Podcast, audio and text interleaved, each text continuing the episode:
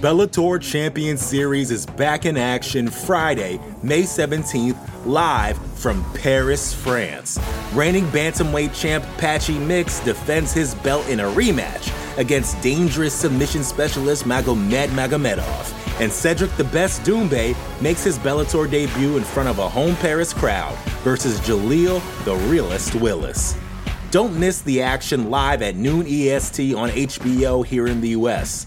And visit Bellator.com slash watch for information on how to watch around the world.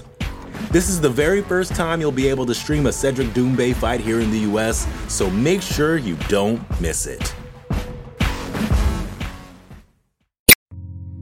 You're listening to the Vox Media Podcast Network.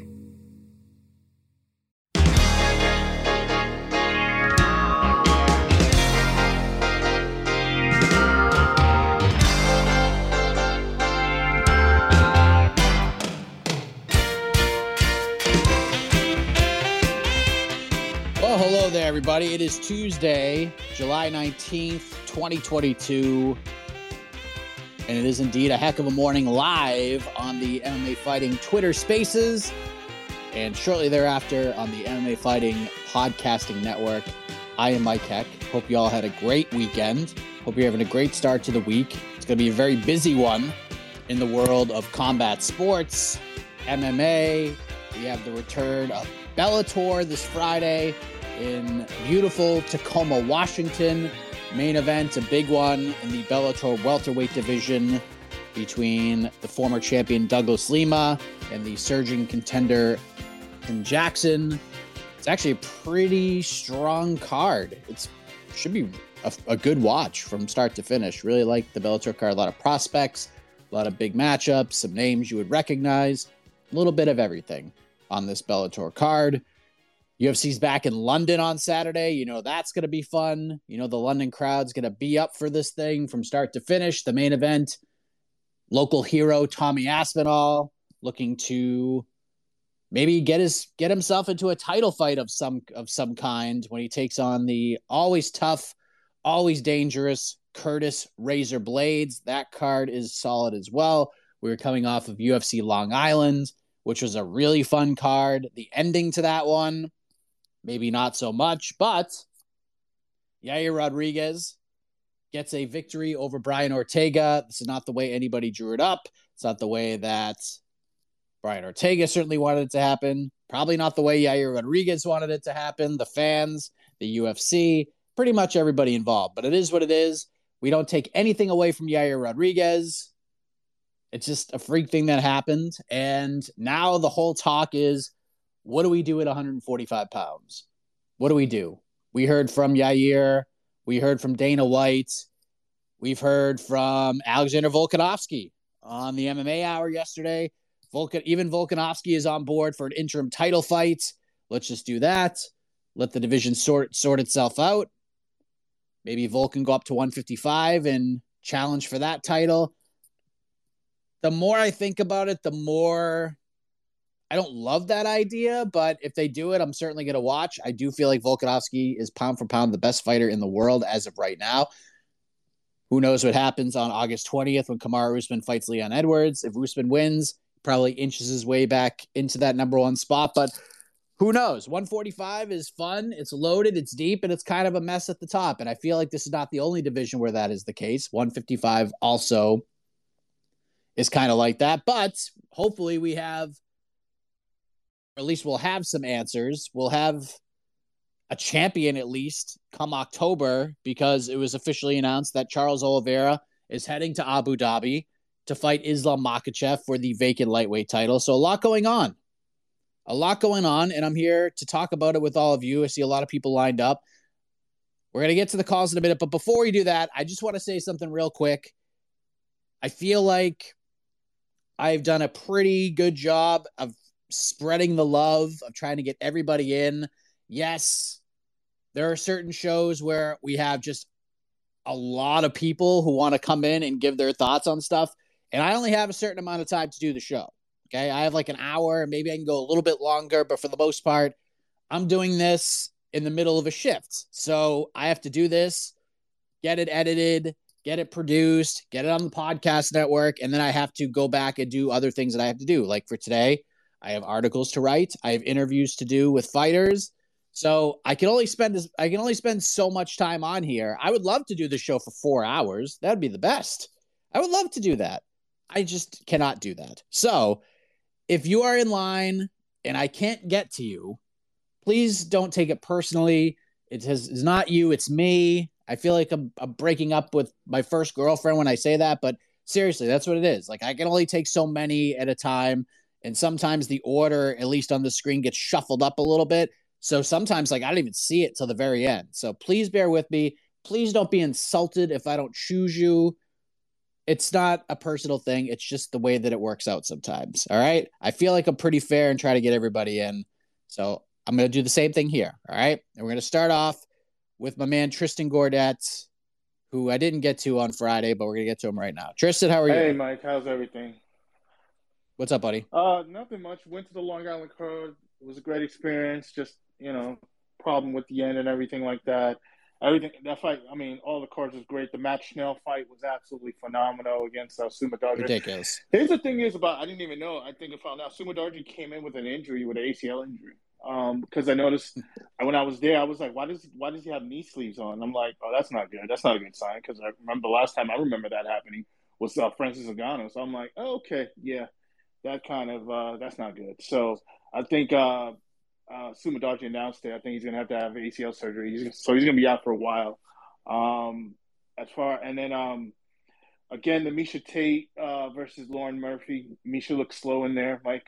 I mean, it was I was watching it from there, and I'm like, yeah, something's not right. I mean, I don't know. Lauren Murphy was just piecing her up the whole entire time. I liked how Murphy fought that fight. She uh, in and out, piece her up, and then uh, you know she's she you know she called out for the uh, now Manon Fiorot versus um, Katlyn Chookagian. It was cool to see Katlyn Chookagian there, um, watching the fights live. Aljamain came through as well, and then um, I think uh, Erin Blanchfield was there watching the fights as well too. So that was just overall pretty good experience, pretty great card. You know, just sucked that uh, Brian, um, Brian, uh, Ortega, you know, popped his shoulder. I mean, yeah, I'm not gonna lie, Yair looked quick on the feet, which was awesome. Um, he was throwing some great combinations, kicks and everything. So that was uh, it was just it was just a, overall a great experience going to my first uh, fight night card. So thought that was great and everything.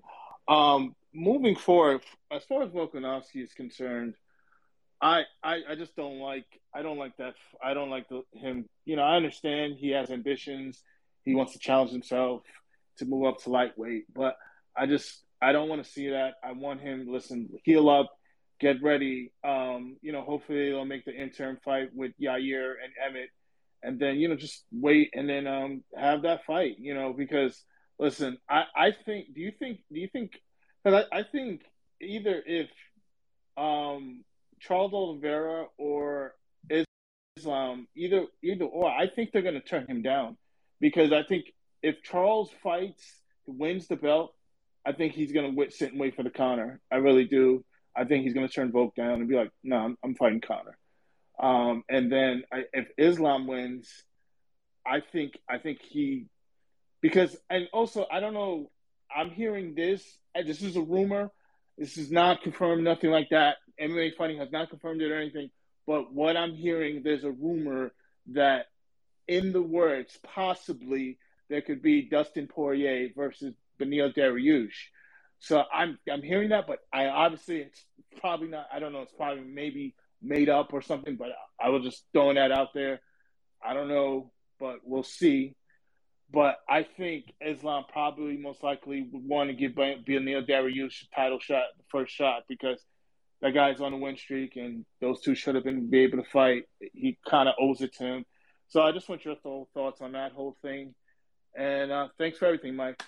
Didn't want to take up too much of your time. Just you know, just had to get my thoughts out there. Thanks, Mike. Thanks, buddy. Yeah, I don't know. I mean, we'll see what happens at 155. Like I felt I felt after Oliveira beat Justin Gaethje, I actually felt like Volkanovski had a real good chance to get that fight. But now seeing how this all played out and seeing that it's happening in Abu Dhabi, and I've been saying this for a while, if I'm Oliveira, the only way I'm taking that fight in Abu Dhabi is if Conor is next. If I'm getting the red panty night. Otherwise, why would you go there? Why would you go to enemy territory again? Especially when there's a card in Brazil that's coming up a couple months later. Especially when there's a card at MSG, which that fight could have easily headlined and it would have been a very big deal at MSG. So uh, you have to think that Conor is at least in the discussion here. That all right, dude, like you really want the Conor fight, you have to go to Abu Dhabi and, and fight this guy. And this is one of those things where Oliveira getting supremely overlooked again. It's crazy. It's crazy how many times people keep sleeping on Charles Oliveira. Like, what else does this man have to do? It's insane. Opened as a pretty sizable dog. I think Makhachev opened as like a minus 255 favorite. I think some money has come in on Oliveira since then. But man, Oliveira, like, what else does this guy have to do to get some respect around here? It's crazy. It's crazy. The other thing you mentioned was the Poirier Beneil thing. This was Beneil's manager doing interviews and trying to put something out into the universe that, from all accounts, is not wholly accurate. In fact, Dustin Poirier went to Twitter and said fake news yesterday. So I just don't like that fight for Dustin right now doesn't make a whole lot of sense. When he could fight Chandler or could fight Diaz, or I don't think the Diaz fight happens. I'm sure we'll probably hear about that, the back and forth between Dana and Diaz continuing on. But if I'm Poirier, like, where's is the benefit of fighting Beneil right now? There's just really none.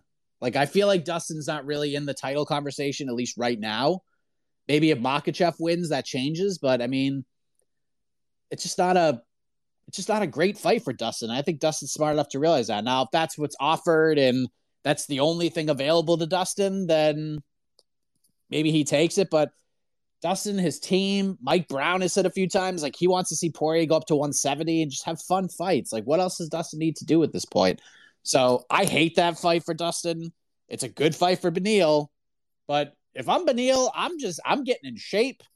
I'm staying ready for October because if something happens between either Oliveira or Makhachev, something happens and they can't make it, who's the first guy that's getting a phone call?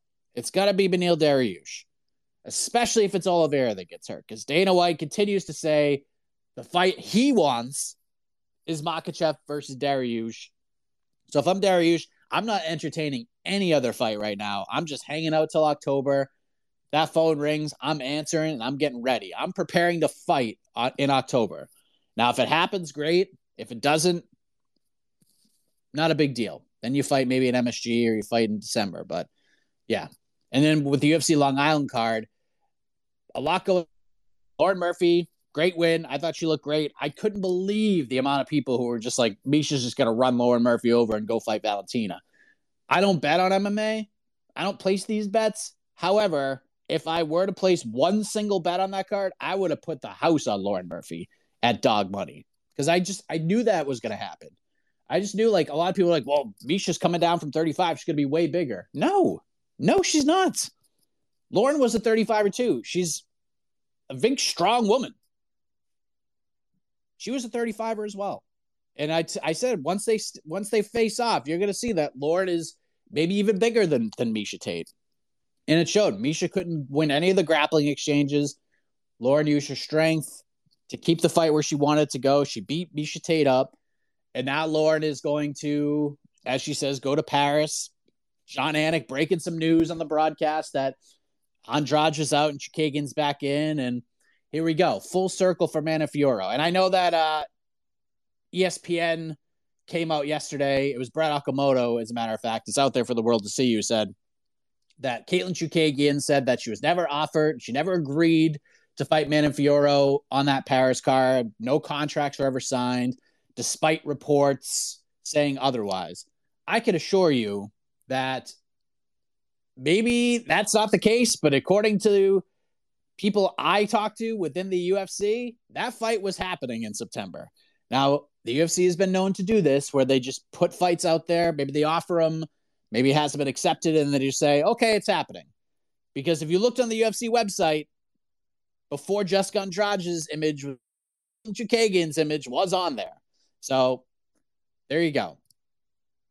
But a lot to unpack from Long Island. I'm sure we'll get to a lot of that in a moment. Let's get to Navin or Navin. Hello, sir. Are you there? Make sure you unmute. Hello, unmute. Hello. Hey, we got you. What's up, buddy? I'm good. How are you? Good. Uh, so actually, my concern was regarding Darren Till. I heard that he's cornering Curtis this week. Is it actually true? The action man Curtis? Uh, I don't know. Chris Curtis certainly says that it's happening. So I would I would guess Darren is going to be in the building. So yeah, and when Darren's in the United States, as you saw when Khamzat Chimaev was getting ready to fight Gilbert Burns, they they both trained at Extreme Couture.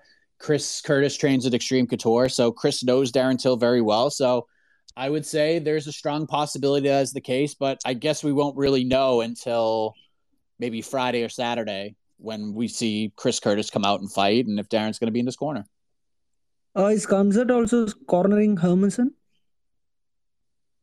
Is Khamzat her cornering Hermansson? I don't think Yeah. so. Maybe. I don't know. It's a good question. Anything Okay. else, my man? Uh, no, that's actually a good situation. We need to check what they do. Yeah, I mean, that'd be pretty hilarious, right? We got Till and Chimaev on opposite corners. That'd be nuts. I would say Chimaev would probably corner Curtis before, but I don't know if we'll see Chimaev in London. Maybe I'm wrong, but I, I, I don't know. We'll see. The Bellator Champion Series is back in action Friday, May 17th, live from Paris, France. Reigning bantamweight champ Patchy Mix defends his belt in a rematch against dangerous submission specialist Magomed Magomedov. And Cedric the Best Doumbé makes his Bellator debut in front of a home Paris crowd versus Jaleel the Realist Willis. Don't miss the action live at noon EST on HBO here in the US. And visit Bellator.com slash watch for information on how to watch around the world. This is the very first time you'll be able to stream a Cedric Doumbé fight here in the US, so make sure you don't miss it. Kaley Cuoco for Priceline. Ready to go to your happy place for a happy price? Well, why didn't you say so? Just download the Priceline app right now and save up to 60% on hotels. So, whether it's Cousin Kevin's Kazoo concert in Kansas City, go Kevin, or Becky's Bachelorette Bash in Bermuda, you never have to miss a trip ever again. So, download the Priceline app today. Your savings are waiting. Go to your happy place for a happy price. Go to your happy price, Priceline. Let's go to Four Corner Sports. What's up, buddy? Uh, Good. um, Uh oh. and um, I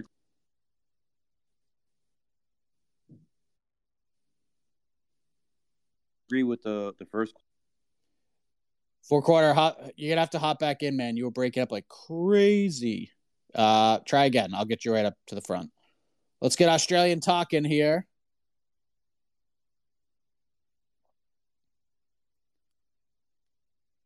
Are you there, sir? Yeah, good day, Mike. Uh, thanks for all your good analysis as always. Love it, mate. Um, Jake Paul's an interesting guy, so we're looking forward to that fight. But what about the ultimate Australian card? If we were going to put together an ultimate card to take place here later in the year in Australia, hopefully it could include Volkanovski, Tai Tuivasa, Kai Kara France, Robert Whitaker.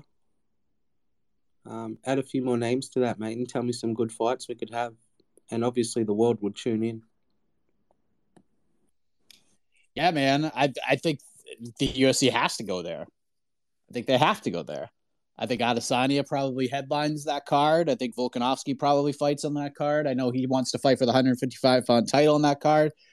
Like if Oliveira, if Oliveira wins, I don't think he has any interest in traveling to Australia to fight Volkanovski unless he gets the Conor fight first. I don't know. I, I feel like a lot of these are just gonna have to wait and see before I could start pairing these cards together. Whitaker. I mean, Whitaker's already got a fight in Paris. We have to see how that fight with Marvin Vettori pans out.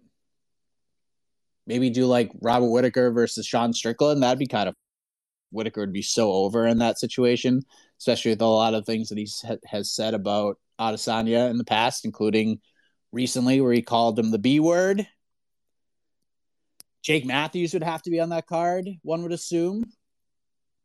Um, Jamie Mullarkey would probably be on that card against somebody who can swing them things.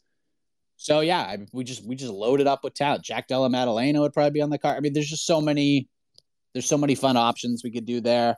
Uh, we just load it up with local talent and get after it. Sprinkle in the occasional thing, but I mean, you got you got multiple guys who hold titles, so you could definitely do it. You could sell at a big stadium. So, yeah, but Jake Matthews should probably be on that card. That guy's stock has rose tremendously since UFC 275, and I can't wait to see who that guy fights next. Let's go to Peter or Piotr. What's going on, my man? Hey, how's it going today? Good. What's up? Buddy? Um, so I'm just gonna bring it back to the New York card. Um, obviously the the main event didn't go um, fully as planned. It was looking like we were in for a great fight up until um, Ortega popped the shoulder. But I saw an interesting take by uh, Chael and I just want to get your opinion on it. Um, it was ruled like the TKO, right? But he was his arm was in danger of the armbar um, from the from the bottom attack from Yair, but it looked like he was trying to just yank it out instead of properly, you know, going to technique and doing what he I'm sure he's trained for. Um, and then, you know, when he gets out, that's when his shoulder popped. And Chael said, you know, that's not the proper way to, to get out. And ultimately, he was hol- he was holding onto that arm, and he tried yanking it, and then he popped his shoulder. So technically, it could be ruled a submission, and that is a clear win by Yair. I think it's a interesting take. I just wanted to see uh, what your thoughts were on that. Yeah, I mean, you, you, it could be, but I think it's just the way that it was because I think I don't know like how the rules are written, but I'm trying to like look back at, at, at certain situations where we're we're in that boat, but maybe the rules have changed since then. But if it's not like like a submission is I mean, if if a guy falls asleep or whatever, could be, but most of most of all, it's a tap or it's a verbal submission.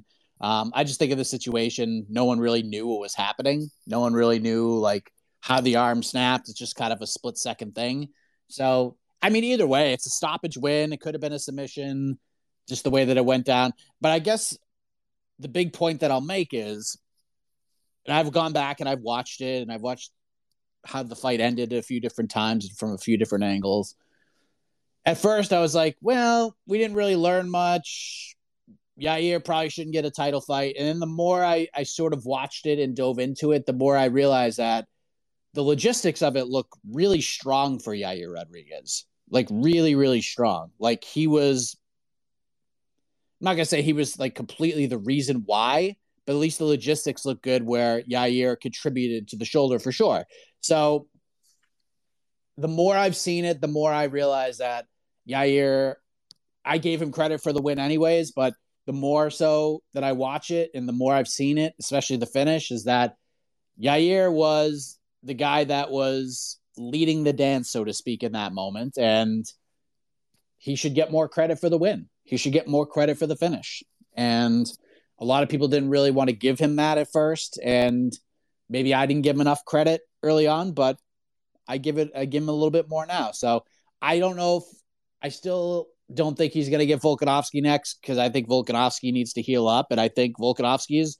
I actually agree with him. Like no one has really, as much as I give Yair credit for the win, like no one is there. There is no unequivocal number one contender at 145, and that's something that Volkanovski continues to to call for and has wanted for a long time. He just wants somebody to like set themselves apart, be the guy. And we don't really have that. So whether you do an interim title or you just or you don't do an interim title, Emmett Yair is the fight to make. That's it. Like, just do that. I know some people are on the side of, well, you can't just throw interim titles out there. It's dumb, especially when Volkanovski just defended the title earlier in this same month. And I understand that. And then there's the other side that's like, well, what's the issue with the interim title? Everybody, there's a title, there's more money involved. Why would anybody complain?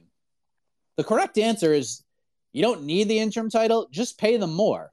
Just act like it's an interim title. Just treat the fighters like it's an interim title fight, but you don't need to actually put an interim title on the line because if you're Volkanovski and you he's signed off on this, but still like there's there's people out there who feel like it's a little disrespectful to the guy to put an interim title on the line. I don't really care either way. I'm in the camp of however they get more money, get them more money. If you got to do interim title, I, whatever. But I understand why, why other people are like, all right, we're back to this. We're just going to throw interim titles out there like we're Oprah Winfrey and everybody gets an interim title fight. It's a glorified number one contender fight. We're just putting a belt and more money on the line. So I get why some people complain, but I feel like there's more important things to complain about in the world than whether or not an interim title fight is on the line. All right, let's try this again with uh, Four Corner Sports.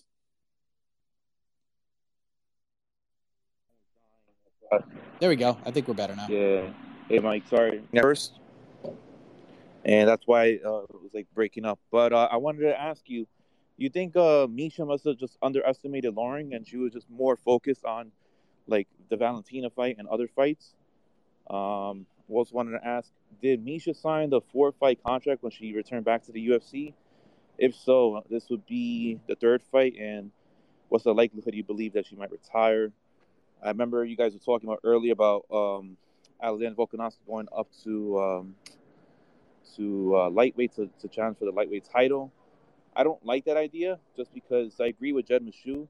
If he wants to go up, I mean, he might as well just relinquish the title. He didn't uh, clean out the division. So, um, he's only fought uh, Korean Zombie, uh, Holloway three times, Ortega. I would like to see him fight somebody else. Um, and who else do you think from the featherweight division can sneak their way into a potential uh, interim title fight?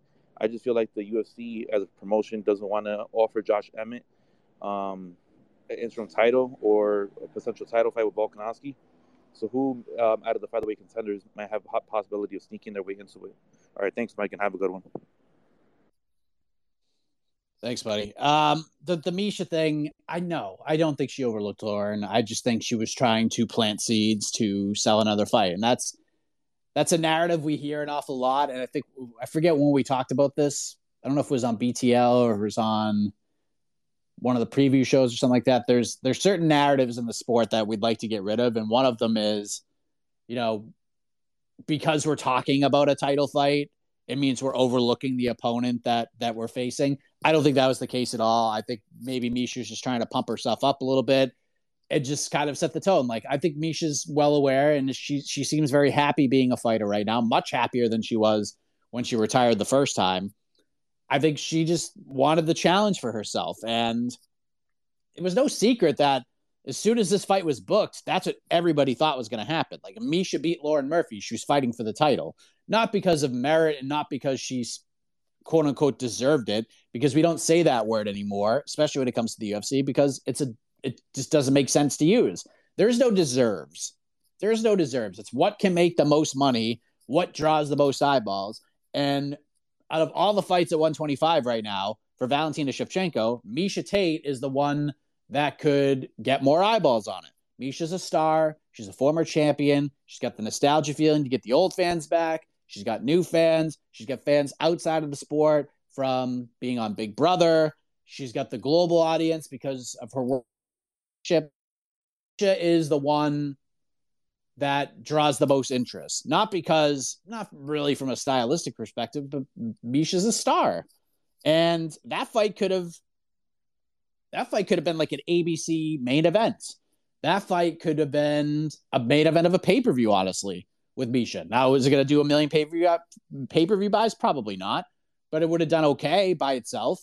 It's not an automatic co-main event, but Valentina against pretty much anybody else is a co-main event. Can't headline a pay per view with Valentina versus Katlyn Chookagian too, or Valentina versus Manon Fiorot. Like you just you can't. You just can't do it. So I don't think there's an overlooking at all. And I do understand the lightweight argument, especially with where the divisions are right now. It would make a lot of sense for Volkanovski if he wants to go to 55 to just relinquish the belt. But at the same token, there's two things you have to keep in mind. One, he's going to be a big underdog against either Oliveira or Makhachev, especially Makhachev, Oliveira as well. And if he loses and he relinquishes the title, yeah, it's cool that you bet it, you bet it all on yourself, and it's a cool story, right? It's a cool story. But at the same token, Volkanovski is still the best featherweight in the world, and he should have the opportunity to do that. And Volkanovski is very confident that if he does win a second title, that he can go up and down and defend both. That's been one of the big issues in Volkanovski that he's had with the, with the promotion is that I want to fight as often as possible. I want to fight every two to three months. Now I know he broke his hand, broke his thumb, so he's going to be out for a little while. But the second that guy is ready to come back, he's going to want to come back. So yeah, it's it's a tough spot right now. 45 is just really interesting. And then to answer your other question, if anybody else could sneak in, maybe Arnold Allen, just because he's on a, a streak right now. But I just don't know. I don't I don't think anybody could really jump in front of Emmett or, or Yair right now. I don't think Emmett was the guy anyways. I, I would I'd still give it to Yair. Like got to the point where it's Volkanovski versus well, I would I'd still give it to Yair over Josh Emmett. And I know Josh may not like to hear that, but it's just the way that it is. The logistics of Yair's win, even though it was like a freak ending, it just is more significant in my eyes than Josh eking out a split decision against Calvin Kattar in a fight a lot of people thought he lost. So I don't know. Just have those two fight it out. Then we have a, a, a clear cut number one contender, and we can go from there. But I do agree with Jed on one thing. He hasn't cleaned out this division, and we got some killers on the way up. Of Evloev, Topuria, maybe throw Bryce Mitchell into that conversation, and some other guys at 145 as well. Volk's gonna have time to be plenty busy at 145 if he chooses to stay there. Let's go to Keyboard Warrior. What's up? Hey, Mike, how are you doing? Heck of a morning from Ontario, Canada. I can keep this under 60 seconds. Man, you're right. a sensible reporter, and I, I absolutely respect your take. So tell me this. The champion has a name, and his name is Charles Oliveira. Why is this guy accepting a fight in Abu Dhabi, Mike? That's my question for today. And then number uh, 1B is I was just watching uh, UFC 202. Can someone explain to me why Conor was wearing the blue gloves when he was the champion and Diaz was wearing the red gloves? I, I'm compl- I, I don't know. I haven't been watching UFC for long enough, and I tried to. Uh, do some research and I couldn't find the answer. Happy birthday, AK, and have a great heck of a morning, Mikey. Thanks, buddy. The 202 thing, I mean, it wasn't a title fight. So he was the featherweight champion fighting at 170 and basically just like a just a super main event type of fight. So that's probably why Diaz had won the first fight. So that's probably how they did it. The second thing we've we've already touched on it. I think that one, he probably got paid a couple extra bucks. I'm sure. Just smart. His team's smart. They know how much this relationship between the UFC and hashtag visit Abu Dhabi and the, the tourism over there, they know how valuable this relationship is. And I'm sure if they were just like, hey, here's a, just a normal fight offer to fight Islam Makhachev, Oliveira's like, no, no, not doing that. They probably bargained. They probably got some more money. They probably wanted to make sure he's getting the pay per view points despite not being the champion. And I said this a couple weeks ago, and I've been saying and beating the drum ever since. If this fight gets announced in Abu Dhabi, which it obviously has, there is no way that a conversation has not already happened between Oliveira's team and the UFC that if Oliveira does them this favor and gives them this main event for the local area, for those fans, that with a win, Conor is the guy. Because that's the fight Oliveira wants. He wants the Conor fight. He wants his red panty night. He feels like he deserved it. And if he beats Islam Makhachev and wins his 12th fight in a row, give him the freaking Conor fight. Just give it to him. He'll wash, he'll probably wash Conor quickly, and then you can turn him back around to fight whoever, Volkanovski or Dariush or whatever. So Makhachev's going to be a ginormous favorite against Conor. But at the same token, like it's interesting because every fight we've seen from Oliveira over the uh, in this run, like since the Chandler fight, he's been in some serious danger in all of these fights. He's been hurt, he's been rocked in all of them. So there's that story of what if Conor rocks him? Is it the same thing? And now Conor is like a freaking light heavyweight right now. He's just a giant human being who put on like 40 pounds of muscle since he shattered his leg. It's still going to be a very big deal. It's still going to draw on pay per view. It's still going to do a million buys. Oliveira makes his money. Everybody makes their money. It's still a big deal. So that's what I think. I think Conor's on the table for Oliveira. I think this is the UFC's way of saying, hey, if you want the Conor fight, you scratch you scratch our back, we'll scratch yours. You go to Abu Dhabi and fight this Makhachev guy. If you get that belt back, you beat that guy, you stop his win streak, then you can fight Conor. Let's go to Brian Cashman. What's up, buddy? Oh, what's up? I I, I didn't even uh, notice I was on. Heck of a morning to You're you, on. Mike. Um, You too. so I like that we were right on par with our picks for Otno. That was nice. The Dustin Jacoby, Shane Burgos one. We were right on, right on par with that. Um, but I want to I want to talk about some Massachusetts MMA. So I'm from the same town as uh, Manny Bermudez and Slippery Peter Barrett. But uh, I was wondering, do you know much about Joe Giannetti? Do you think he'll get another chance at the UFC?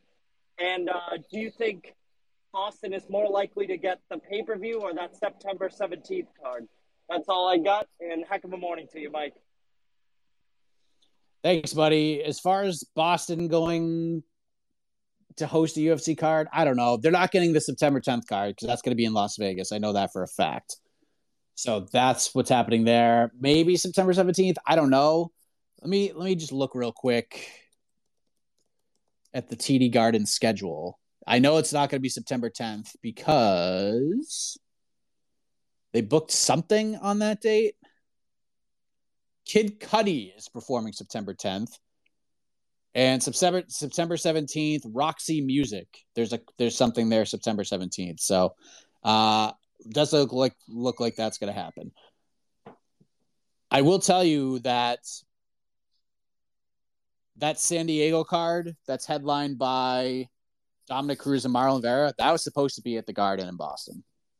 I don't know what changed. Maybe it was just the main events. They wanted to localize it and get two California guys on the card, especially for Cruz. It makes more sense having him fight in San Diego than it does in Boston, even though there's a story there for Cruz. That's where he came back and won the title against TJ Dillashaw. And that's a very significant city in the career of Dominick Cruz. But I mean, it's way better having that fight in, in San Diego. So I don't know when they're going to come to Boston. I don't think they're coming to Boston till next year at this point.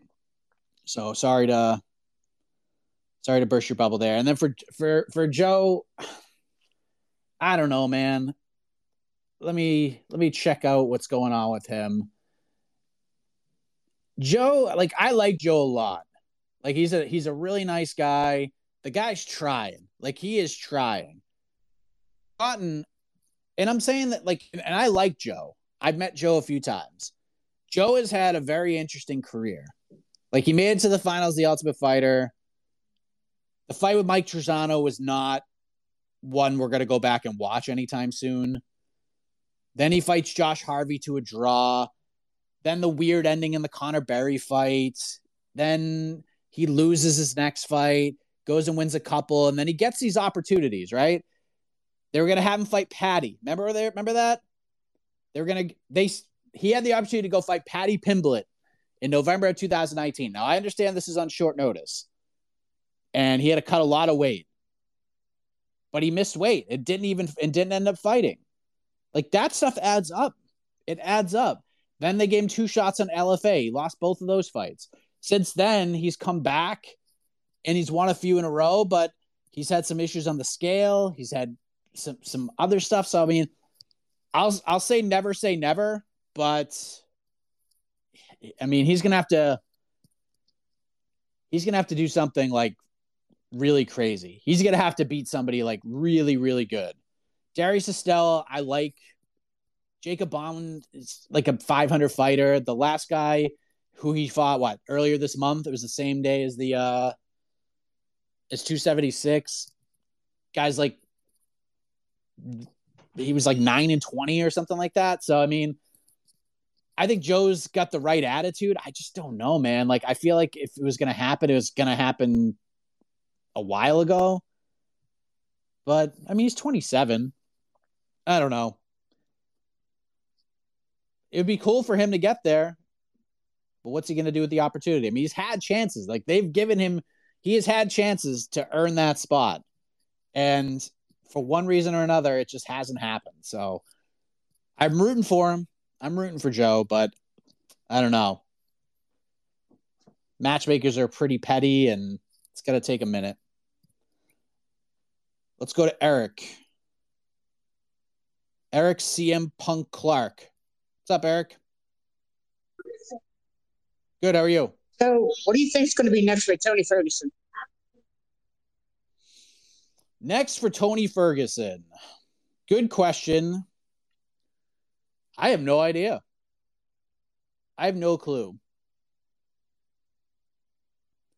I would I would hope for the sake like if they I, I would hope the UFC is looking at the Ultimate Fighter and looking at how this season has played out and how literally nobody's talking about it. Which, by the way, I don't know anything about the Ultimate Fighter. The only thing I know about the Ultimate Fighter is that my man AK has covered it as well as anybody could possibly cover it. He has made me interested, at least in reading the articles of what has happened with the Ultimate Fighter.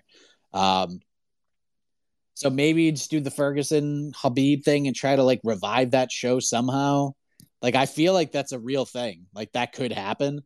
As far as fighting goes, let me look at the rankings right now. I just like the Conor fight actually makes perfect sense. Like it makes perfect sense. Just do Conor versus Tony. Other than that, like I just don't want to see him really fight a lot of these guys. Maybe do RDA like the RDA rematch, maybe. Like I don't think he's gonna fight Gillespie. He's not gonna fight Jalen Turner. He's not gonna fight Tsarukyan. He's not gonna fight Gamrot. He's not gonna fight any of these guys. I don't like. I, I have no idea. Maybe maybe Dustin. Maybe that's the Nate fight. Do Nate versus Ferguson at 170. I don't know, man. Like it's it's so tough. Tough. But yeah. If Makhachev beats Oliveira, do Ferguson versus Conor. I'm fine with that. Let's go to KFA 47. What's up, KFA? What's up, Mike? So my question, or actually comment has to do with what you just said. I don't think Conor's fighting anybody except for the winner or the winner of Islam and uh, Charles. I think that's what the UFC is going to do. And I want to wish Alexander K. Lee a happy birthday. And you guys have a great day. Thank you.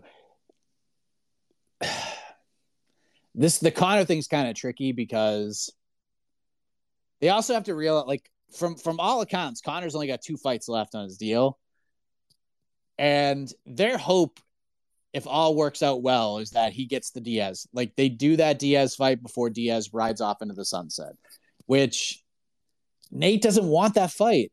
And now there's all these different reports. I know Ariel's talked about it that Diaz's contract runs out in October.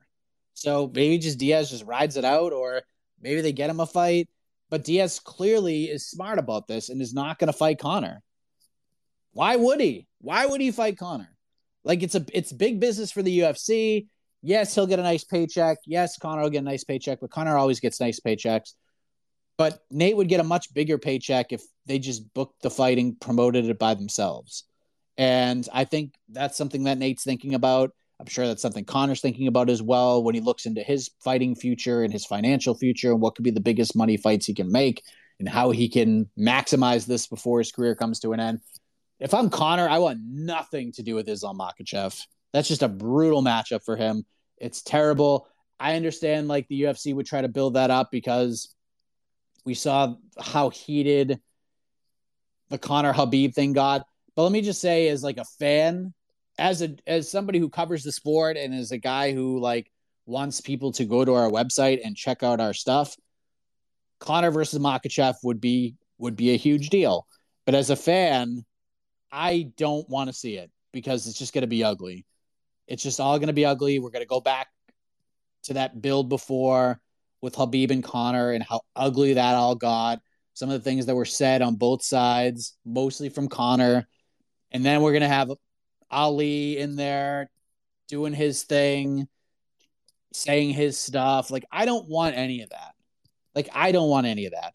If it's just those two guys doing media and we keep everybody else away, maybe, but still, like, I, I just, I don't know if I'm ready for that ugliness, honestly. And I hate the matchup too. Like, Conor's just going to get tackled and smushed.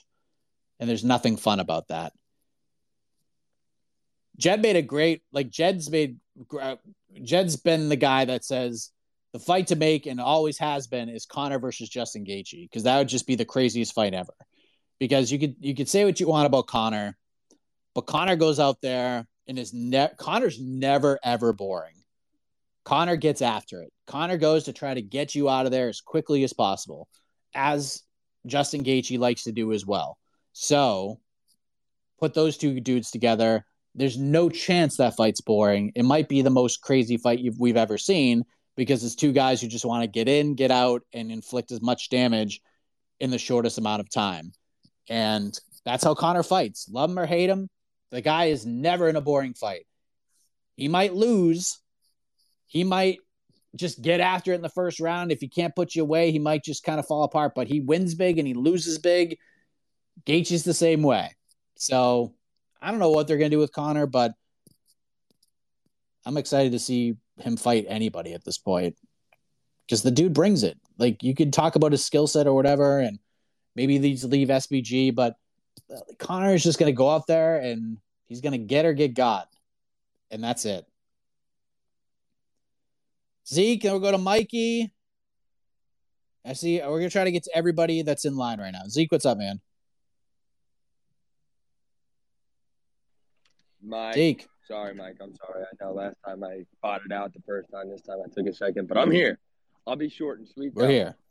Let's go, Frankie Edgar, back in the news. Let's match make for my guy. There's nothing that gets me more amped than watching Frankie Edgar fight as a local Jersey guy. Shout out AK Lee. I know he's thinking the same thing as me. However, we're kind of scared. Like, who are we going to fight? I love the Dominick Cruz fight because, you know, I don't think Dominick Cruz really presents much knockout wise. I think, God forbid, if it goes wrong for Frankie, he would just get pointed to death. So let's go. I'm silently rooting for that. Or like somehow Rani Yahya gets up. Uh, if that doesn't happen, then uh, how can we peacefully send my dude off into the uh, sunsets, hopefully in Madison Square Garden? Secondly, something we just talked about, which I think was mentioned this weekend Colby Covington looking to fight at any weight but welterweight at the moment, or maybe he did mention welterweight. I think that was more of a ploy to kind of get that Dustin fight, which he's looking for. Uh, I can talk about Colby for days. Obviously, he's one of my favorite fighters too.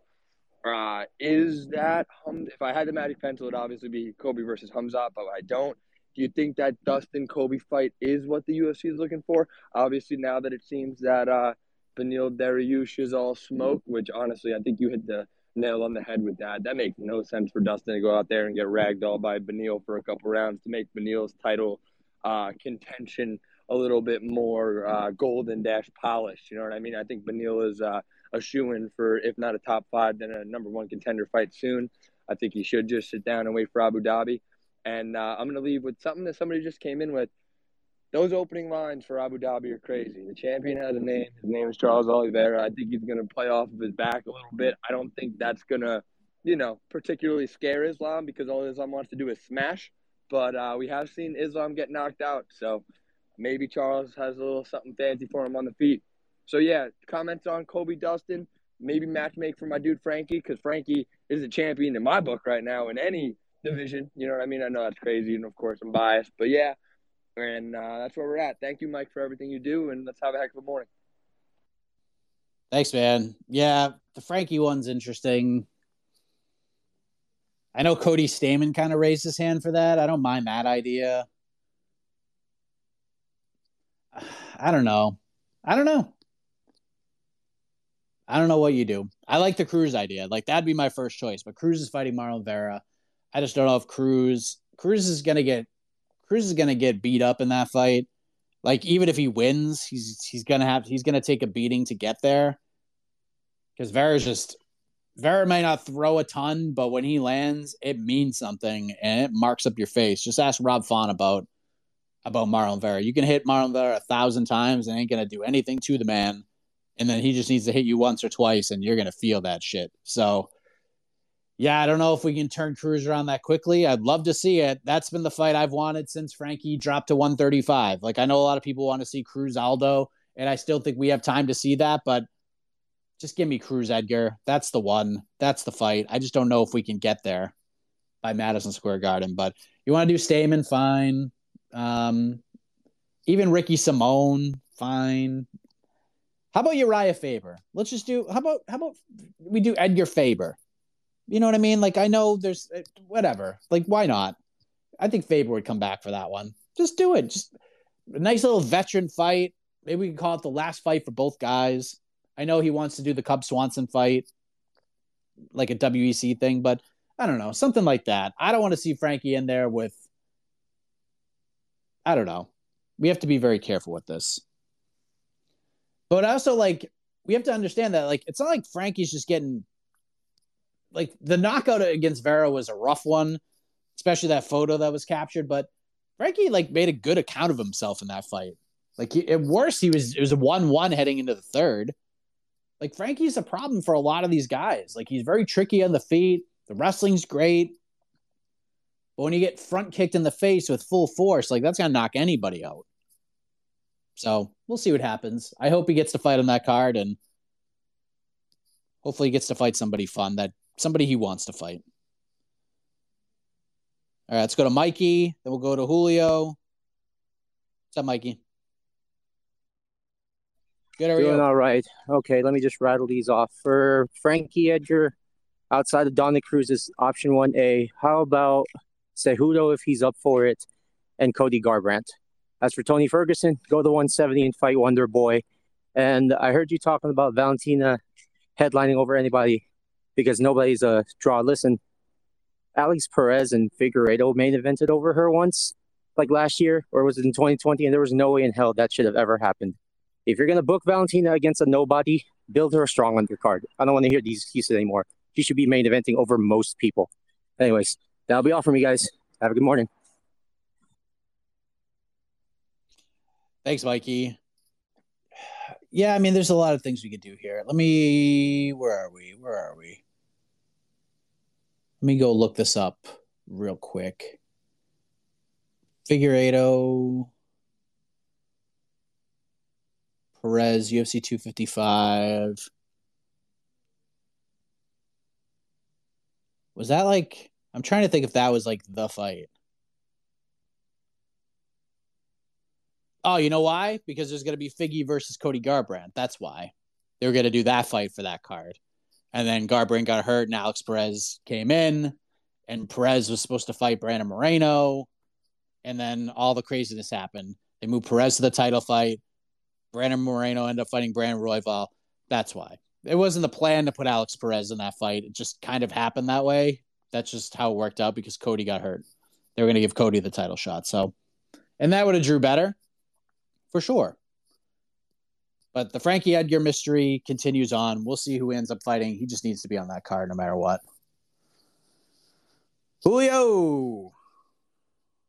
What's up, buddy? So I'm not sure if y'all have talked about this, but how do you feel about fighters celebrating when their when their opponent got injured? Like I understand for Yair or even like Tyron Woodley when he fought Condit, like the the technique was done like there's a reason why Yair held Brian's arm, you know, in that position, and there's a consequence. If he pulls it out, he's gonna mess up his arm, right? And and Tyron Woodley kicked Condit in a certain area that, that injured him. But like, for example, if they over celebrate, like I remember Yorgan De Castro when he when he beat Junior Dos Santos and, and Eagle FC is like, come on, like like you had nothing to do with the the injury of, of Junior, and he and Jorgen was losing at that. So, what do you think about fighters when they like celebrate or over celebrate when when they injure a, an opponent?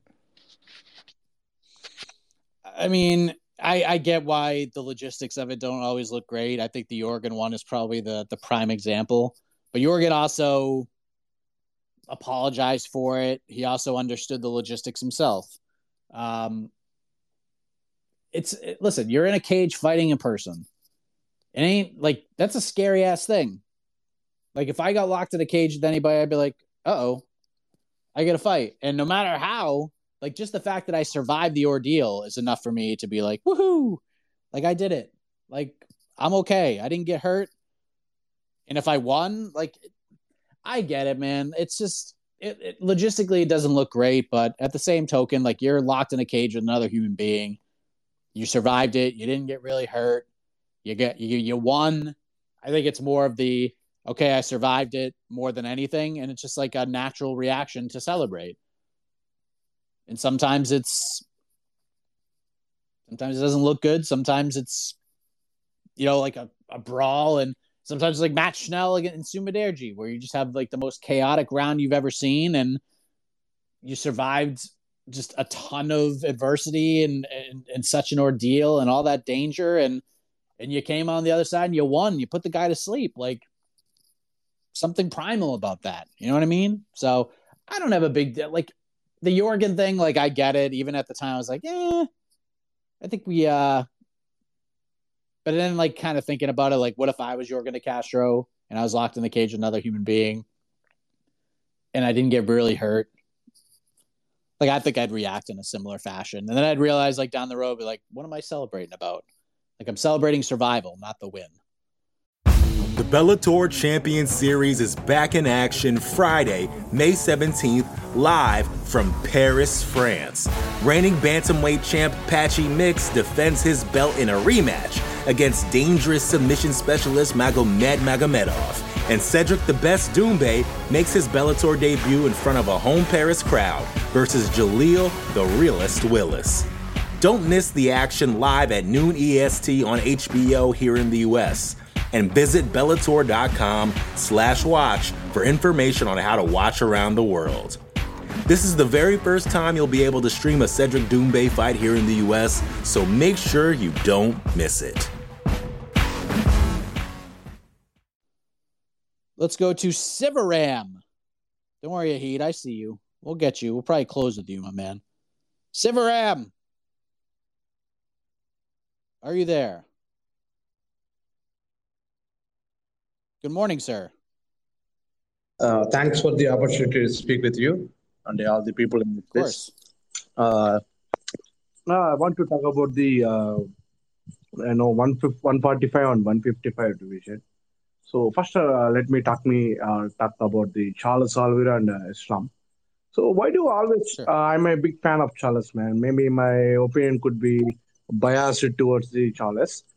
Mm, so I do think that Charles uh, Charles always going to be uh, underdog. Anyone he fought with anyone, it could be unranked opponent. Always Charles will be underestimated by all these people. I, I never get it why people underestimate. Every time Charles fought with anyone, it could be a number one contender, or it could be any, uh, you know, uh, in top fifteen uh, fighter. And uh, I think I, I nothing disres- uh, disrespect towards the Islam. It could be end up uh, between Charles Oliveira versus Paul Felder fight like that. Um, uh, Islam always finds with his left uh, jab and goes for the double leg takedown. So I do think uh, there is a uh, respect towards the Islam uh, from my side. So that's about the 155 division. And goes back to the 145 division, man. Uh, I had up, I had all your people conversations. The Volkna, the Alexander Volkanovski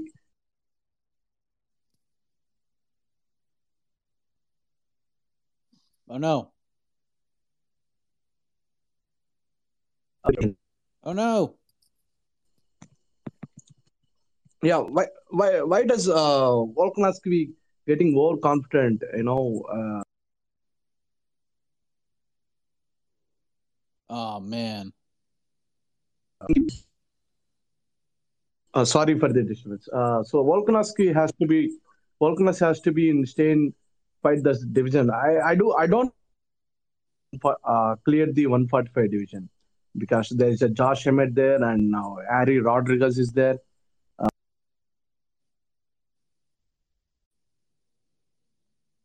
Oh man. Sivaram, you're the man. I'm gonna try to answer that. You kept breaking up on me, but uh, yeah, I get. I'm with you on the Oliveira thing, man. Like continued disrespect to that man. It's crazy. I'm not surprised that he's the underdog in this fight. I don't think he'd be the underdog against like McGregor. I think that I think Islam's honestly the last guy he'd be the dog against at this point. After that win over Justin Gaethje, I just think a, a lot of people are just super high on Islam right now, and they feel like he could be the guy. And I know Jed Meshew has said that he's he feels he's already the number one lightweight. That remains to be seen. I also understand why some people are like, why is Islam getting the title fight when he doesn't have a top five win? I get that. I get it. Which is why, like, when Dustin Poirier is like, I want to fight somebody, like, someone actually, it was a caller who brought it up on this show. It was like, why doesn't Islam just fight Dustin? Like, go fight him in July and then you get your top five win and then you can go fight for the belt and no one can complain anymore. I liked that idea. That was a good idea, but didn't need to. Here we are and we'll see what happens. I can't wait to see that fight. That is a fascinating fight. We're going to see if Islam is as good as everybody seems to think he is, and if he is indeed the best lightweight in the world. Let's go to James. Hey, good morning, Mike. Hey, up, um, kind of all this Frankie Edgar talk. I think I know what to do with him, but this fight will 100% never happen because, uh, correct me if I'm wrong, but I, don't, I believe uh, Edgar has not fought at 155 since the second uh, Ben Henderson fight. But why not just let's have like a Legends fight? Let's do Tony Ferguson and Frankie Edgar. Um, like I said, I know that will never happen. And if you were in an octagon with someone else at MMA fighting, who would you pick and why? I would like to see you and your best buddy, um, Alexander K. Lee. I can see you guys just throwing like WWE punches until the crowd catches on and starts booing you guys. Then you guys just go to the center and just sing um, the Friends Forever song until uh, the 25 minutes is up. Uh, like always, Mike, man, thank you for everything that you do and have a heck of a morning. Yeah, I ain't fighting AK. I ain't fighting AK. If and if that is booked, if we have to do it, I'm I'm like I like we talked about before. It'd be like Kevin Nash versus Hulk Hogan on Nitro. Be the finger poke of doom. I'm dropping. AK's dropping the the leg on me, and I'm I'm, I'm taking the pinfall. That's it. That's it. Hundred percent. Edgar, I'm not really sure. I mean, I, I I had some people actually suggest that idea. Maybe do Ferguson. I don't hate it. I don't hate it, but Edgar hasn't fought at 55 in a while. Ferguson's gonna be the much bigger man. So it's literally whatever Frankie wants. Frankie wants to fight Ferguson at 155, do it. If he wants to fight at 145, do it. 35, do it. Doesn't matter. Whatever he wants, like whatever weight class he wants, we'll find somebody. Just Frankie's a pretty realistic guy too. So just give the man what he wants. Let him have his let him have his uh his swan song at MSG and love to see him go out with a win. That'd just be really cool. Let's go to Jay. Jay, Ani, Ahmad. Maybe we'll try to get to Alex and then Nahid, you're going to close this out. Jay, what's up? Jay? Oh no, Jay. Sorry, buddy. Uh, Ani. What's up? Are you there? Hello. I had you. Try again. Are you there? Oh, man. All right. Ahmad.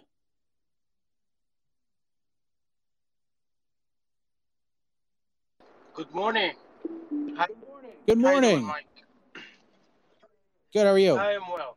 So, uh, so bear with me here. So, October, Charles Oliveira dusts Islam Makhachev. He calls out Khabib. Khabib turns down the fight, right? Now, at that point, can we stop with the GOAT nonsense? Can we stop comparing Khabib to, uh, you know, Anderson Silva and GSP? And, you know, I'm sure he's going to say, Mommy won't let me play and all that. Can we just stop with that? Let me know. Thank you. Damn. Ahmad bringing the heat. Listen, we're not. I'm not going to sit there and I. The the reason Khabib retired is the reason he retired. I will never question that. That's just it's a family thing, and that's why I feel he's never going to come back. I just don't think he's going to come back. Um, I don't know, man. Like, I I I've been saying for a while that it is not an egregious thing to say to put Oliveira and Khabib in the same sentence as far as the best lightweights of all time. I don't think Oliveira is quite there yet. But I mean, there's BJ. I think what happened at the end of BJ's career just kind of it's it's almost impossible to like put him above Khabib. Like it's just really tough. It's really hard to do that. It's really tough. So I would I would put Khabib up there right now. But if you can like if Oliveira goes out there if Oliveira beats Islam Makhachev, the way everybody views Islam Makhachev, and by the way, for all the people who are out there that have said like the Jed Meshews of the world, and I know Jed wouldn't do this, but for all the people out there who say that Islam Makhachev is the best lightweight in the world, now you're saying right now this guy is going to run over Charles Oliveira, that the betting lines are justified, all that stuff. If Charles Oliveira goes out there and beats Islam Makhachev, and then you come out and say, well, guess he wasn't the best lightweight in the world, I'm going to call you out and make you look foolish. Don't do that. You can't just change course based on one fight. If double down on that, double down on it. Okay. If that's your opinion, he's the best in the world. I don't want any excuses. I don't want to hear it. I don't want it. No excuses. He's your guy. You back your guy. You stick with him. That's it. I'm a Red Sox fan. They got the shit kicked out of them by the New York Yankees all weekend long.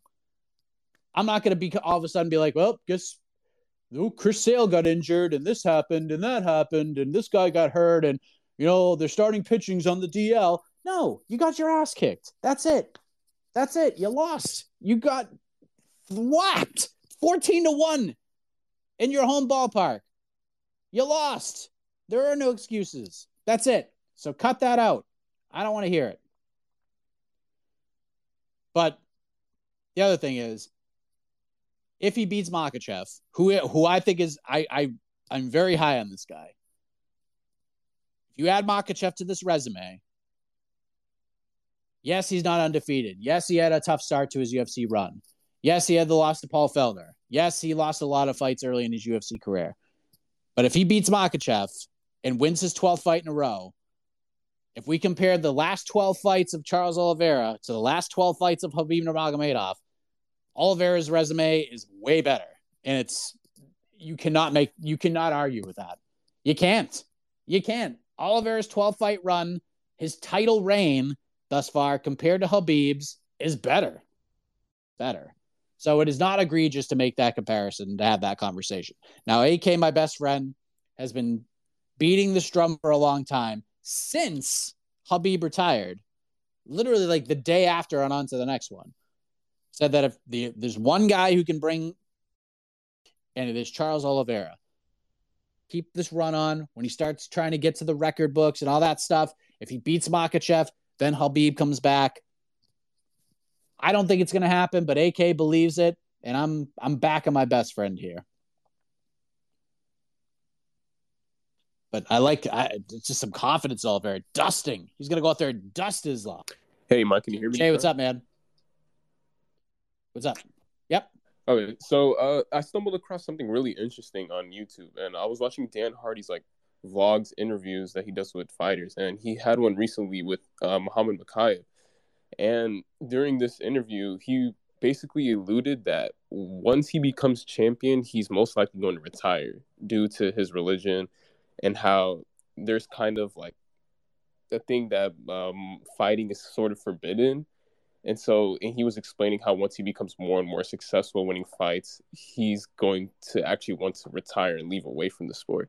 So I don't know if any reporters or anyone like got onto that, but I just want to get your first opinion on that. And my next thing is UFC London's coming up, and what probability percentage wise do you give Jordan Levitt actually finishing Paddy and twerking on him in front of all the UK fans? So thanks, Mike. Oh man, and have a heck of a morning, man.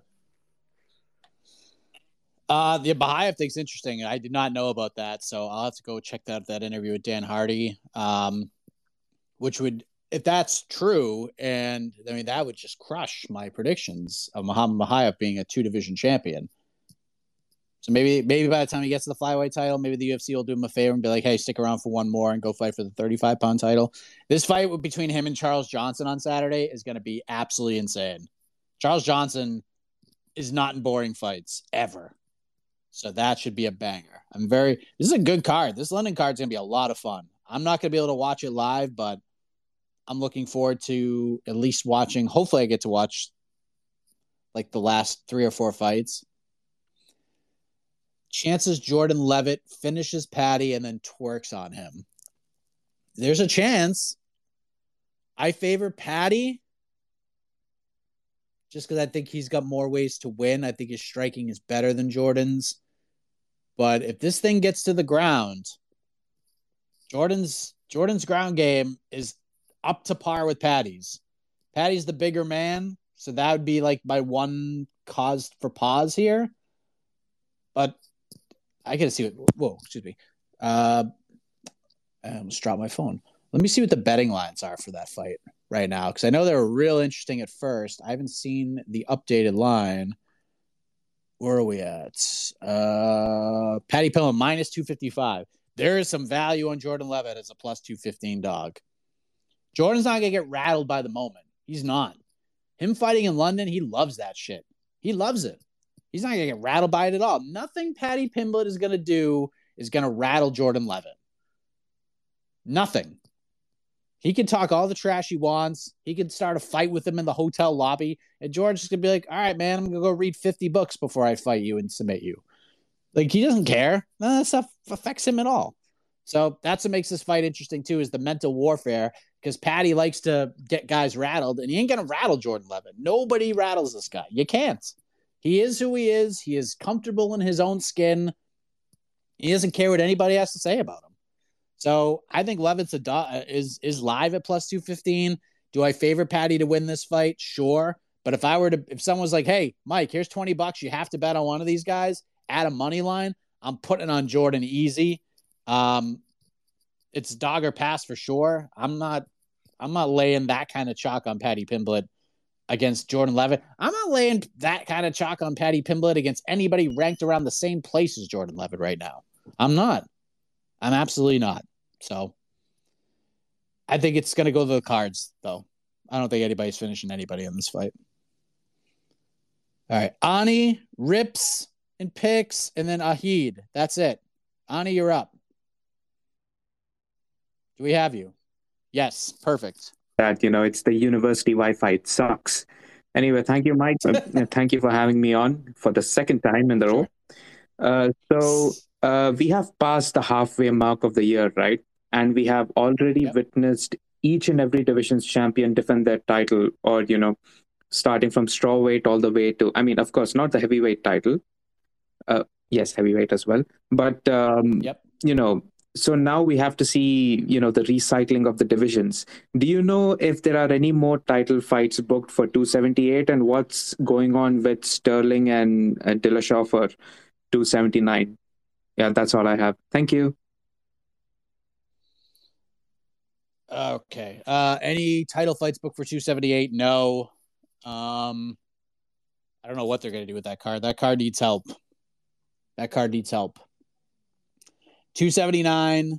We got Sterling and Dillashaw. I doubt that headlines. I would say they're probably going to hope that Jones Stipe headlines that card, but I mean, we're getting close. I mean, we're we're knocking on the door of August right now, and I mean that's that that fight card is like two months, like less than two months away. So I don't know what they're gonna do. I don't know, but if you get if you could somehow get Nate on that card, then I think it's okay. I think you could headline with that as long as you have like a good buffer. But I don't know. I don't know. And then someone mentioned about Colby too. I'll I'll, I'll reach out to Colby and check in. It's been a while. I've I've kind of wanted to leave him alone since March. I haven't really checked in with him since, but but I'll check in. But I mean, if they can get Colby on one of those cards, then against Dustin or whoever, then yeah, I don't know. But as far as title fights go, the only one I think would have a chance of getting on the September card is the interim heavyweight title fight with Jones and, and Stipe. But I think they'd probably be looking at MSG for that one. I don't know. We're running out of time though. All right, rips and picks. Are you? There? Yeah. What's up, Mike? Can you hear me? Yes, sir. Hey, uh, keep it short. So, uh, one one thing I've just been seeing is it feels like uh, in the lightweight division they just want to just keep matching up all of the contenders that all of us know and love in terms of like a, a, a Gaethje, a Dustin. Um, you know, still talking about what they're going to do with Conor. Obviously, we have Oliveira fighting soon. We still have Michael Chandler in the mix. Um, you know, when are they going to start mixing in some of the newer contenders in sense of like Fiziev, uh, Gamrot? You know, it, it just feels like the newer contenders that are coming up don't really have any like the lights, camera, action, Hollywood that all these bigger stars have. Um, I mean, just kind of like your thoughts if you think they're going to mix them in soon, if you feel like you know they're going to make a matchup like a Dustin versus Fiziev, or you know they're just going to make like a, a Dustin versus Justin and just keep playing the same cards. Thank you, sir. Um, I think I think in Gaethje is there's a strong possibility that fight happens because time frame wise, they're both both just had some nose surgeries, like literally right around the same time. You probably saw the social graphic on MMA Fighting's social channels of Fiziev with the nose and Gaethje with the nose, and they're both wearing the band aids and stuff. And Fiziev saying, "Hey, battle of the nose surgeries," essentially. Uh, I know Fiziev thinks he can come back November, December. So I think I think that fight can happen. I think there's a very good chance that fight happens. Gamrot, I think is going to have a tougher time finding a fight, just because the name's not that great. I think Fiziev probably has a little more momentum to him right now than either of those guys. But Gamrot, I think Gamrot Gillespie seems like a fine fight. Maybe do that at MSG. Gillespie's just got to fight somebody, and I feel like he's just going to have to fight Gamrot. Tsarukyan is just a monster, and I, I mean, I don't know who's going to fight that guy, but he's probably going to fight RDA next or something like that, unless RDA can somehow get himself the Conor fight. I don't know. And then Poirier is just, I, I think Poirier is just kind of in. Maybe they do the Chandler fight, although I don't, I, I don't really care that much about that fight but I could see them maybe trying to do Poirier Covington. I think Poirier is just kind of in fun fight mode at this point. I don't know to do, but I'm very high on this new wave of 55ers because I mentioned three of them. We got Jalen Turner. Ismagulov's another guy. I mean, there's 55 is just ridiculous right now. It's so good. It's just so damn good. And we're not even mentioning like Claudio Puelles and some of these other guys coming up. I mean, 55 is your donk. It's your donk. All right. No pressure. No pressure, Heat. I know, I know those ringer folks.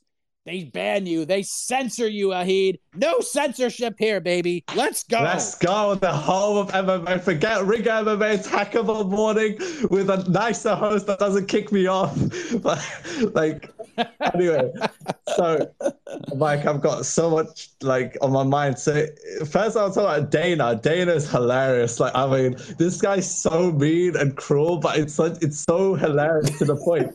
The the post fight press conference. What what happened? I don't know if it's been mentioned here. That line where he's um said uh, he's like, oh, we're offering Nate Diaz three fights a year, and then he's like, it's obvious, and if I don't, I have to pay you, and I haven't been paying him, so like he's doing that thing where he's in like basically insinuating that Nate is turning down fights, and all the reporter is doing is finishing his sentence like so he's turning down fights then. And dana gets so defensive. It's the crazy i've never seen anything like it. Like i get what you're talking that you have to be a bit careful with the media. Like i've seen tons of outlets like they'll take the quote like hell mma even mma fighting the mac life mma junkie. I've seen tons of do it. Like they'll take certain parts of the quote and i get it so you, you want to be a bit shaky with the media but like when you're insinuating this exact thing that the reporter is asking you, and then you get super defensive, it's the wildest thing I've ever seen. You you know Dane is hiding something, but I don't want to talk about Nate too much. I want to talk about Su Mudaerji because he had this great fight against Matt Schnell, but apparently he went into the fight with an injury, and apparently because he went into the fight with an injury, he's not covered like the UFC won't cover their healthcare costs. And I actually don't care too much about these politics, whether they get paid or not. I just, it just feels too much. But eh, with regards to this, it's interesting. Like, how should the UFC? I feel the UFC should cover like like injuries outside of fights. You know, Dana talks about independent contractors, but then he doesn't let people work in other jobs because it's like acting. You know, acting people do freelance, but they work different projects as long as they can maintain their time you know? Like and i want you to talk about this mike. Before you saw fighters jump from promotion to promotion where they were fighting in the ufc then they fought in other promotions and it wasn't a problem. So why is it why is it so restricted now? But something molly mccann said is about the pay. Um, you know, he, she said, what other company flies you out to hotels and builds an institute for you, performance institute, and the, that's true as well. And Dana um, has it's Dana's company. To be fair, like he can do what he wants with it. You you can leave, but at the same time, you know, so that's something. I want to talk about Oliveira Makhachev as well, the matchup. But uh, yeah, it's like I just want that first about the contracts and the what you think is actually happening there. Like, how dodgy are these contracts? Because remember, Mike, 205, uh, Eddie Alvarez was given two contracts with Khabib and uh, Conor. Uh, so like just with that whole contract restrictiveness, but I, I want to talk about Oliver Makhachev if that's okay, but quickly with regards to contracts. Yeah, man. A lot to unpack from Amanda Heed. There's no doubt about it. Defensive Dana White. Yeah, that was that was hilarious. Because Dana actually seemed like in a really good mood the whole time. He's smiling. I'm back from vacation, all this stuff. And it was good to see him back. Good to see him smiling a little bit. And then the reporter just asked a simple question.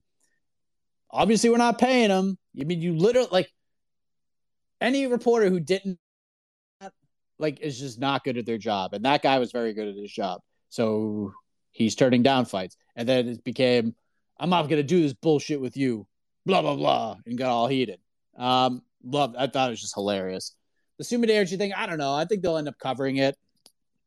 I don't know if like I know the injury was put out there. I think my man Nolan King was the first person to to put that information out there. Um, you know, maybe it happened on fight week. Maybe it was something that happened on the mats like during fight week or something.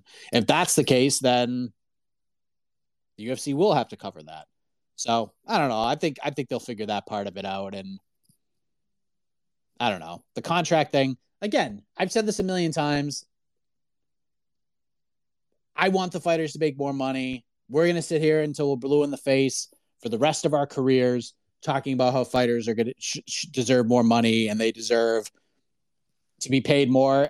But at the same token, and I've said this before and I'll say it again, the reason why this is happening is because the fighters they let these windows of opportunity just pass them by. They didn't band together. They didn't band together. And that's why you cannot compare MMA and the UFC to any of these other sports. Well, in the NBA, they get 50% of the revenue. You want to know why? Because the players banded together and fought for that. They bonded, to, they banded together and fought for that.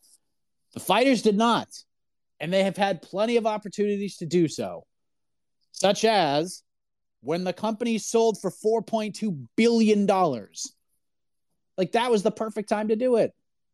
This is the time where the fighters like, holy shit, 4.2 billion with a B? with a B. And some of these other like some of these groups came together with like just just the most random grouping of people coming together. Bjorn Rebney? Like what the hell? And then they all just fizzled out. You want to know why? Because the fighters are afraid. The fighters are afraid. They're afraid to get caught. They're afraid that the UFC was going to find out. They're afraid they're going to lose their jobs. I get it. I get it. I get it. It's scary. It's scary. There's not a lot of money in fighting. There's not. There just isn't.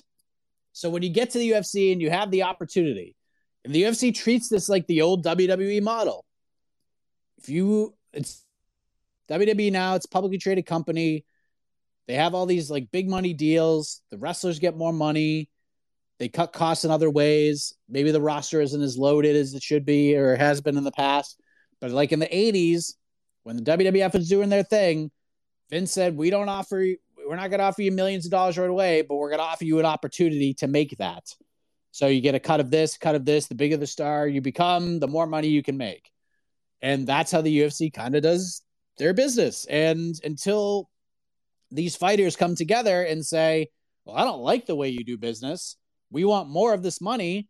You're making a billion dollars a year with, you know, a lot of it has to do with this ESPN deal. We're not even fighting. We're just not going to fight until we get a bigger piece of the pie. And they won't do it. They won't do it. So it stinks, man. And the UFC knows this. They know this. And I don't like it sucks for the fighters, but like as somebody who would run the business that they're running and making the amount of money that they're making and having the success that they're having, why change a thing? Why change a thing if no one's going to stop you from doing it? No one's going to challenge you. And you need like you need everybody on board. You need everybody. You can't just have like and that's the thing like when when Adesanya says these things and Ngannou says these things, we want it to, to be a trickle down effect. Adesanya wants a trickle down effect for everybody. What has happened since? Nothing. Nothing. And I don't blame Adesanya for that. There's 700 goddamn fighters on the roster. What do you expect? You need all of them to come together.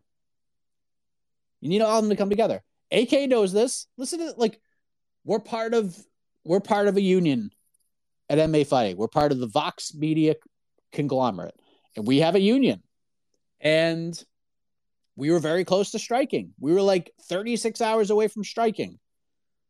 Scared the shit out of me. Never been a part of a union, never been a part of a strike, never been a part of anything like that.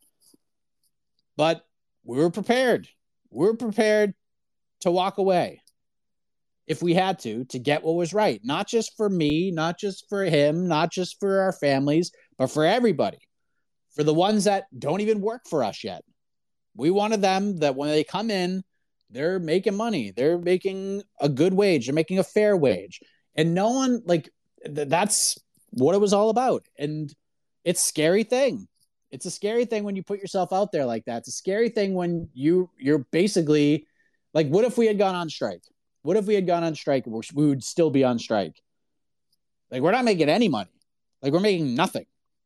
We'd be making nothing until a deal was put into place scares the hell out of you, especially with the way prices are now. Like you can't even fill your gas tank unless it costs you like a hundred. Like it's just ridiculous. Gas is over four dollars a gallon. Groceries are super expensive. My wife the other day bought three apples at the grocery store. Three for ten dollars. Three apples for ten dollars. That is ridiculous. It's a scary thing. But until that day comes where everybody just comes together and is willing to walk away nothing's going to change, friends. I'm sorry. Nothing's going to change. And I have a feeling that a decade from now, unless this Ali Act passes, which, as you've seen, if you go to Bloody Elbow, Tim Bissell does a great job writing about how much money the UFC has put into making sure that doesn't happen. Unless that passes, and then 10 years from now, when I'm about to celebrate my 50th birthday hosting this program, we're gonna be having the same conversation, my friends. All right, I gotta get out of here. I've gone way longer than I was supposed to. Uh, but I appreciate you all. Ahid, way to close the show. We'll be back again on Thursday, 10 a.m. Eastern. We will do it again. We got a busy week ahead of us. UFC London, Bellator going down. I believe we're going to be on site for the Bellator card. Steven Marrocco will be on site for the Bellator card. But we're getting out of here. Thank you very much. Lots to talk about. I'm sure this week will be a busy one in the news cycle as well. And when it happens, we will talk about it right here on Heck of a Morning, which I wish to all of you. Thank you for listening. Have a great rest of the day. Have a heck of a morning. Love you guys.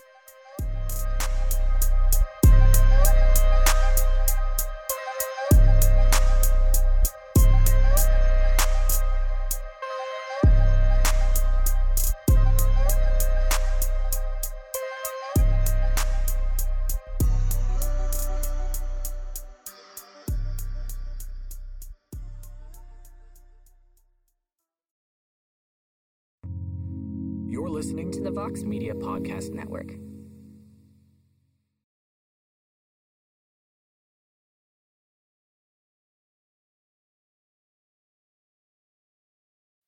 The Bellator Champion Series is back in action Friday, May 17th, live from Paris, France.